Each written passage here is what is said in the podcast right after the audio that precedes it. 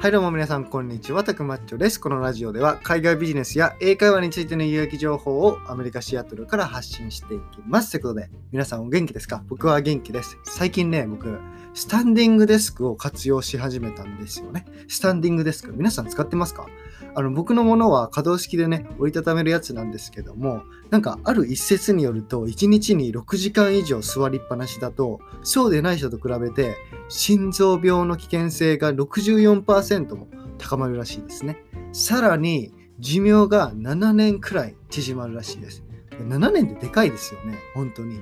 なんで僕ね、できるだけ座る時間を短くしたいなと思って、あの、スタンディングデスクを使っているんですけども、やっぱね、僕在宅勤務をしてて、やっぱ僕の仕事っていうのはパソコンに向かってね、あの、する仕事なので、どうしても何も意識しないと、1日6時間以上はもう座りっぱなしになってしまうんですよね。だからそれをね、できるだけ座る時間を短くしたいなっていう意味でも、あの、スタンディングデスクをね、使ってるんで、もしね、スタンディングデスク、あの、まだ使ったことない人は、ぜひぜひ、あの、試してみてください。チェック、要チェックですね。はい。で、今回の本編なんですけども、タイトルからもわかるように、自分のね、自分の世界の広げ方っていうのをちょっと話していこうと思います。結論から言うと、新しいことに挑戦するですね。結論は。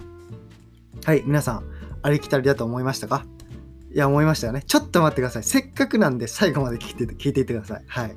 あの、ち僕、あの、YouTube を始めて、動画とかね、編集し始めたら、やっぱね、普段 YouTube を見るときに、あ、こういうカットの仕方なんだとか、あ、字幕を入れるときにこういうフォント使ってるんだみたいなのね、あの、気づき始めたんですよね。で、テレビは結構ね、意外と字幕入れてないんですよね。入れてても結構フリーの、あの、無料のフォントとかも使ったりしてて、なんかね、あの、驚いたっていう感じもありますし、当たり前にね、感じているものの背景っていうのが見えてくるんですよね。あ自分で実際にやってみてわかるっていうか、自分で実際にやってみての難しさとか、あ、こういう風にしてるんだっていう方法とか、やっぱね、今普通に YouTube とかテレビとか見るっていう段階だと、プロダクト、完成形を見ているわけじゃないですか。でも自分で実際にそういう感じの作業を自分でチャレンジしてみると、あの過程がね、そのプロダクトの背景の過程とかが見えてくるんですよね。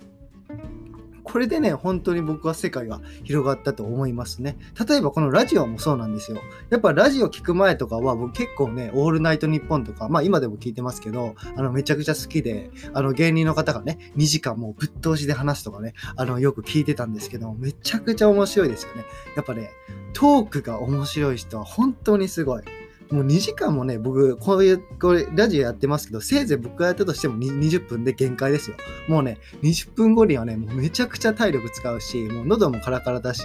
本当にね、2時間なんて絶対できないなって、まあ今の段階では思いますね。でもこれって、実際にラジオ始めてみるまでは全然そういうこと思いませんでしたね、やっぱり。あの、芸人さんがね、トーク上手いのは当たり前だし、まあ当たり前って言っちゃあれですけど、全然ね、ラジオ聞く分には普通にね、あの、ああの、一、観客、いや、観客じゃないですね、リスナーとして聞いてたんで、そういうことは思わないわけですよね、別に。でもやっぱり自分でね、ラジオ始めてみて、そういうね、いかに難しいか、普通にやってることがいかに難しいかっていうのをね、あの、結構感じましたね。あとね、BGM も大事ですよね、ラジオ。BGM はどういう風にやってるかとか、あの、最初のね、BGM が大きくなって下がって、どういう風にね、あの、どんな感じの BGM とか効果音とかを使っているのかっていうのもね、あの、ラジオを始めてみて、あの、注目し始めましたね。あとはタイトルですよね。こういうタイトルのものが視聴率、拝聴率っていうのが、あの、上がるとかあるんですよね。あの、どういう話題の方がコメントがつきやすいとことか、初めてね、あの、ラジオやってきて、あの、見えてきましたね。うん、やっぱ当たり前に皆さんやってることがね、意外と難しいと知るんですよね。新しい、やっぱラジオを実際に自分でやってみると。うん、やっぱりね、こうやって新しいことを始めていって、あの自分のね、あの世界を広げていって、逆にその当たり前の日常っていうのを違うビュー、違う見方で見えるっていうのが僕ね、めちゃくちゃ楽しいなと思って、本当にね、新しいことをチャレンジしていきたいなって思っているんですけども、あ、あともう一つね、あの、継続は難しいですよね。あなんか、あの、全然脱線するっていう話なんですけども、あの、毎日投稿とかね、めちゃくちゃ YouTube とかラジオとかね、あの、やっている方もいるじゃないですか。僕もね、毎日投稿最初はしてたんですけど、最近ね、あの、2日空いたりとかね、したんで、あの、毎日投稿やってるのかって言われると、あの、やってないよっていう感じなんですけども、やっぱね、毎日投稿、本当に難しいですよ。これ、やってみて。あの、毎日投稿なんて余裕じゃん。10分とか話せばいいんでしょって思いますけど、やっぱりね、あののいろんなことが起きるわけですよね。人生で。毎日の生活で。本当にね、一日仕事、僕なんてね、フルタイム、まあ皆さんもそうだと思うんですけども、フルタイムでね、1日8時間しっかり働いてる人には、あの、やっぱ限られてるわけですよね。自分のこうやってラジオを撮る時間っていうのが。なんで、本当にね、毎日投稿してる人は本当にすごいと思いますね。特にね、あの、思うのがやっぱ、まあ、YouTube の毎日投稿は本当に、あの、全部すごいと思うんですけど、カジサックとかね、毎日投稿してるんじゃないですか。あのクオリティで字幕とかもつけてね。まあ、編集の人を雇ってるっていうのもありますけど、絶対にね、ネタとか尽きると思うんですよね。僕がもしやったら。うん、やっぱりね、あの、言うだけは簡単なんですけど、毎日投稿って。やっぱね、実際にやると本当に難しいですね。やっぱね、そういう難しいことってね、やってみないとわかんないんですよ。どれだけ難しいかっていうのが。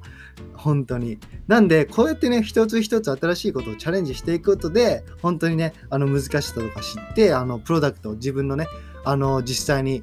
あの、商品を見たときに、そのね、あの、もし自分がチャレンジしたことに関わりのあるものであれば、その背景っていうのがね、見えてくるので、本当にね、あのー、僕はラジオとか YouTube 始めてみて、あの、良かったなと思いますね。こういう感じのものも、あの、ベネフィットとしてあるっていう感じですね。うん。はい。ということで皆さん、こういう感じのね、話もしていたんですけども、これはね、打足なんですけど、打足だったら言うなよって感じなんですけど、これね、僕、このエピソード撮るのね、めちゃくちゃ難しいでした。難しいでしたね。はい。これね、テイク、テイク20ぐらいなんですよ、これ実は。なんか最初の方にあのめちゃくちゃ良かった。あの普通にスラスラ話してたんですけども途中でねあの妻が帰ってきましてめちゃくちゃ叫ばれたんで叫ばれたっていうか犬とね遊んでてめちゃくちゃ叫んでたんであのはダメだなと思ってあの撮り直しですよね僕カットとかね編集とかなかなかしたくないんであの本当にねこういうことがあると本当にきついですはい。これはもう完全に打足ですね。はい。ということで皆さん、今日も良い一日を送ってください。See you next time.